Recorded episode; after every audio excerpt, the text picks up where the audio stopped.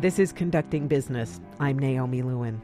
This year's college graduates will enter what is being called the best job market in nearly a decade. The economy is improving and salaries are up in many fields. In a moment, we'll talk with two newly minted graduates from top conservatories.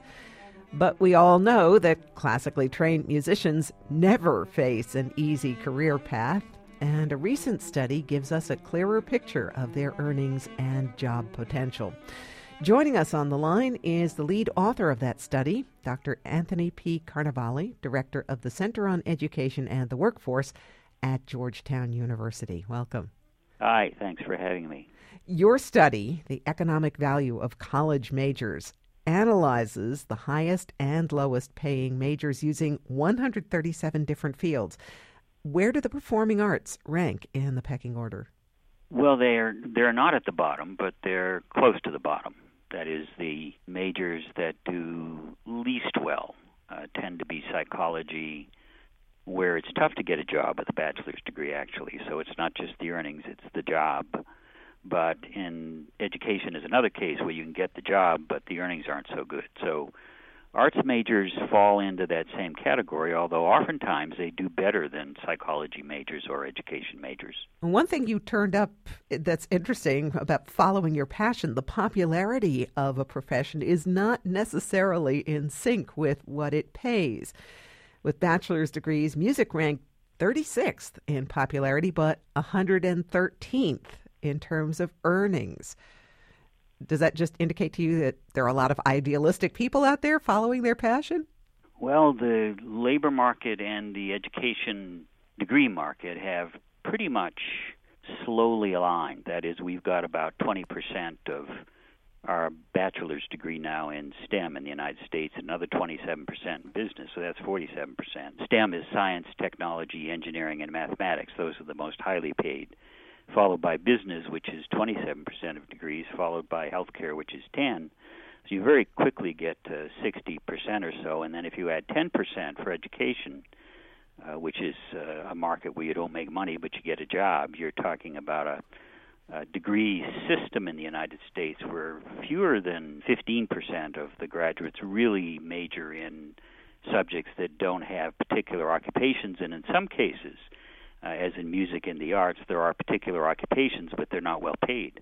So, should people be majoring in things like music, or should they be trying to channel themselves into something that pays better? There is no answer to that question. In general, we know what people do. Uh, that is, they tend to choose majors and careers based on their interests and values and personalities, and we also know if they don't do that, they're not very successful.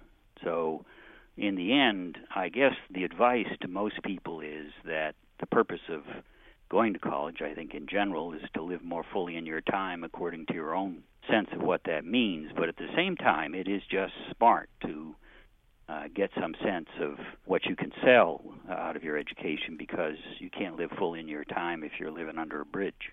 The median mid career income for a music major with a bachelor's degree is $49,000. But musicians rarely do just one job. Some of them play in more than one ensemble. They teach, maybe they do some administrative work. Did your study take all of that into account?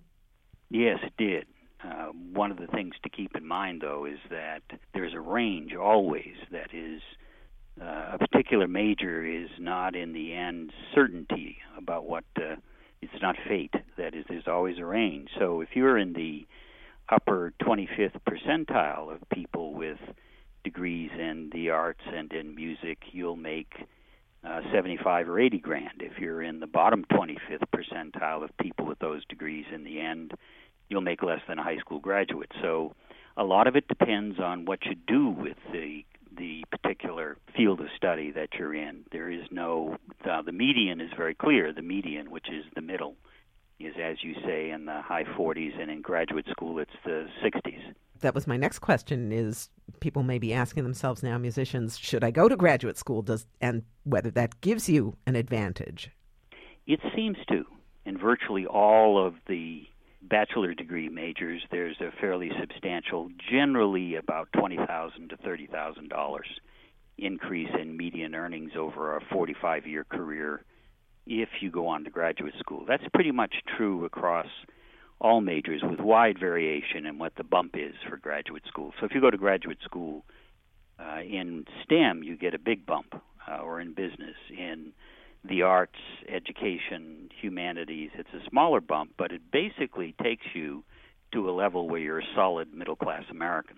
I guess there's one ray of hope for musicians, which is that your data shows that music is not the worst paying profession within the arts. Is that something musicians can take comfort in, or is it sort of a Pyrrhic victory? I think it is something to take comfort in. There's altogether too much emphasis, I think, especially nowadays. We've lived through 15 years of bad labor markets for college graduates. They're quite good now. I mean, the unemployment rate for college graduates is now at 2.5%. But nonetheless, uh, these have not been the easiest times. nothing to do with college or the value of college, has more and more to do with what your major is. But uh, in general, people with uh, degrees in the arts and in music and the like, they do make what in the end are solid middle class earnings. If you make 40 to 50 grand a year and you're married to somebody who makes the same, that's a 100 and if you get benefits, if you get health care benefits alone, that adds 30% to the value of your job and that takes you to 130. You can raise a family on 130. Of course, with the price of gas the way it is right now, things are even a little shaky these days for number 1 on your list, petroleum engineers. They've been the leader now for 15 years, and we're, we're waiting to see next year if there's a bump. I suspect there won't be. The shortage has been so great, it's never been filled. The key here, always with anybody, is that you should do what you value and what you're good at, and but just keep be mindful of uh, what you're going to do for your career, how you're going to use that knowledge, because what you take in college is going to have a lot to do with what you do after breakfast for the 45 or 50 years after you graduate and go to work. Thank you very much. You're welcome. Dr. Anthony P. Carnevale is director of the Center on Education and the Workforce at Georgetown University. He's the author of a new study, The Economic Value of College Majors. You'll find a link to that on our website, wqxr.org.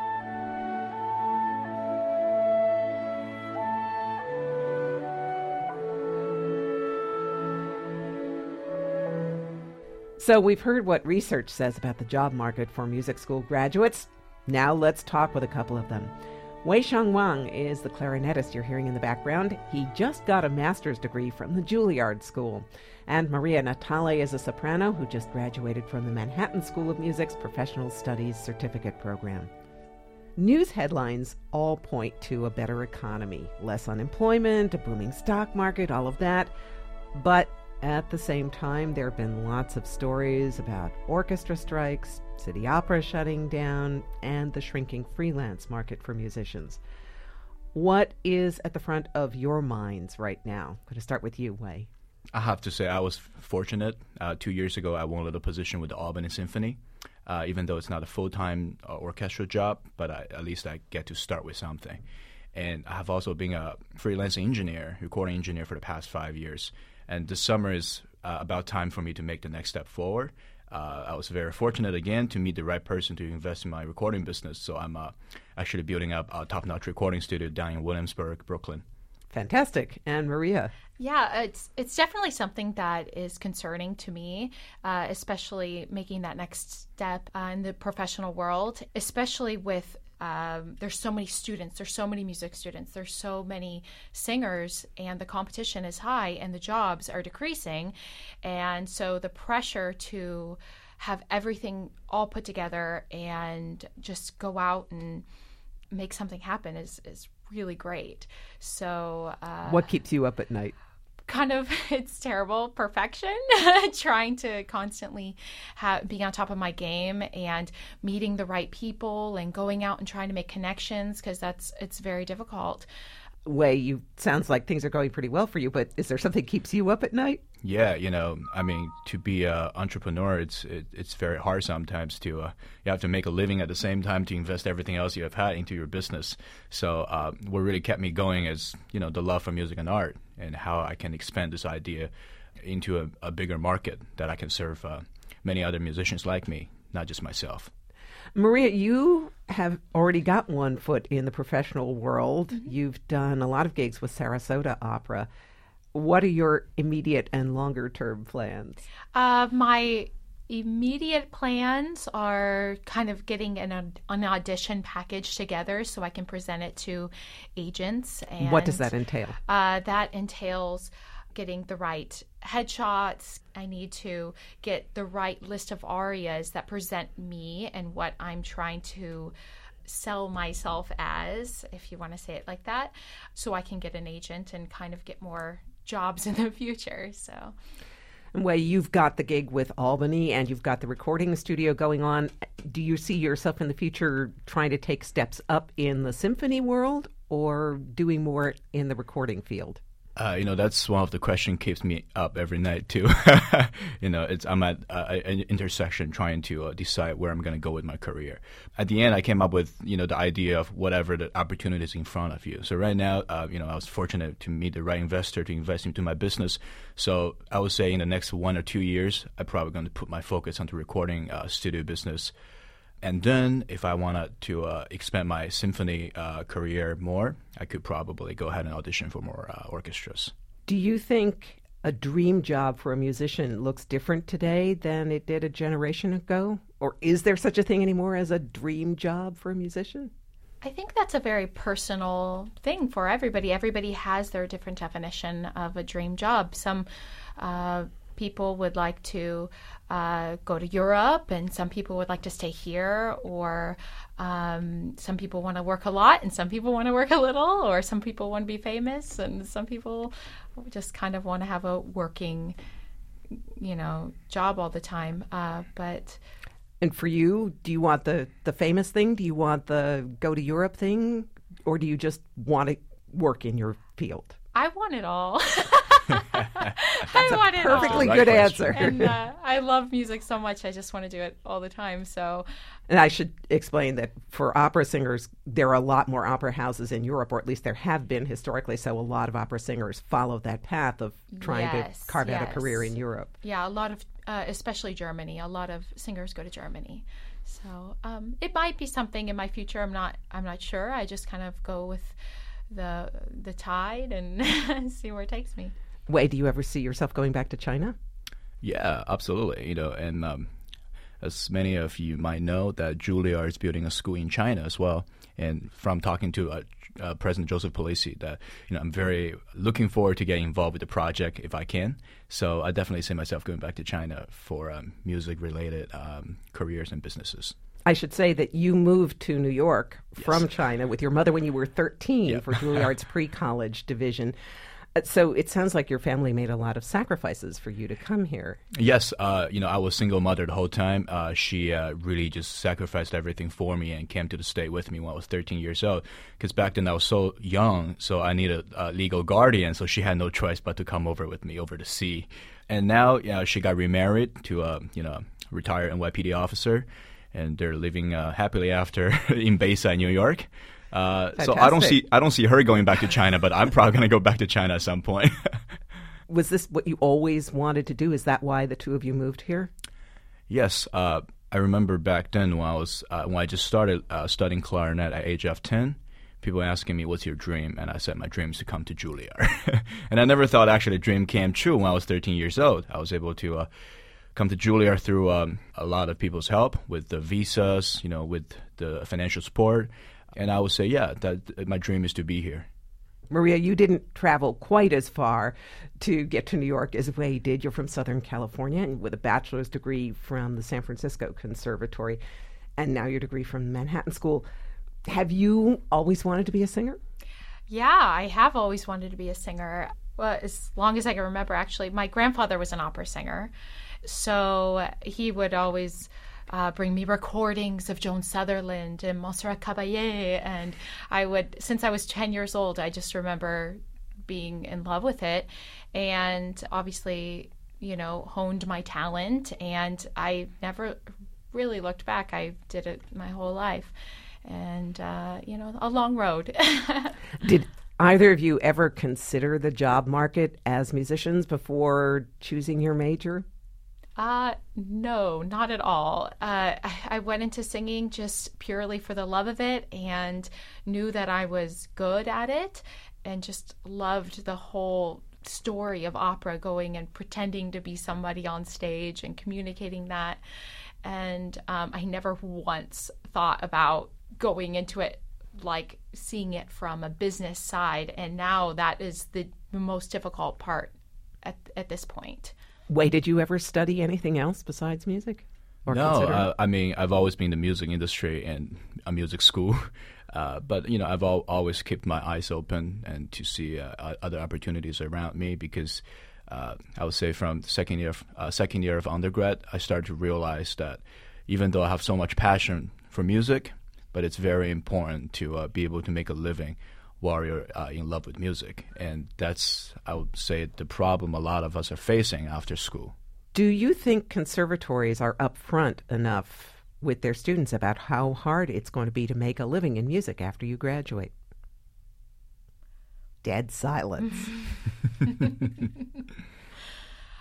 I think if you ask somebody, they will be upfront with you about it.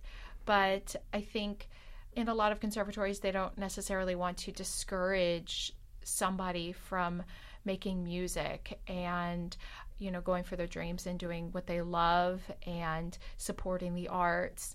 So it's kind of a a little iffy question.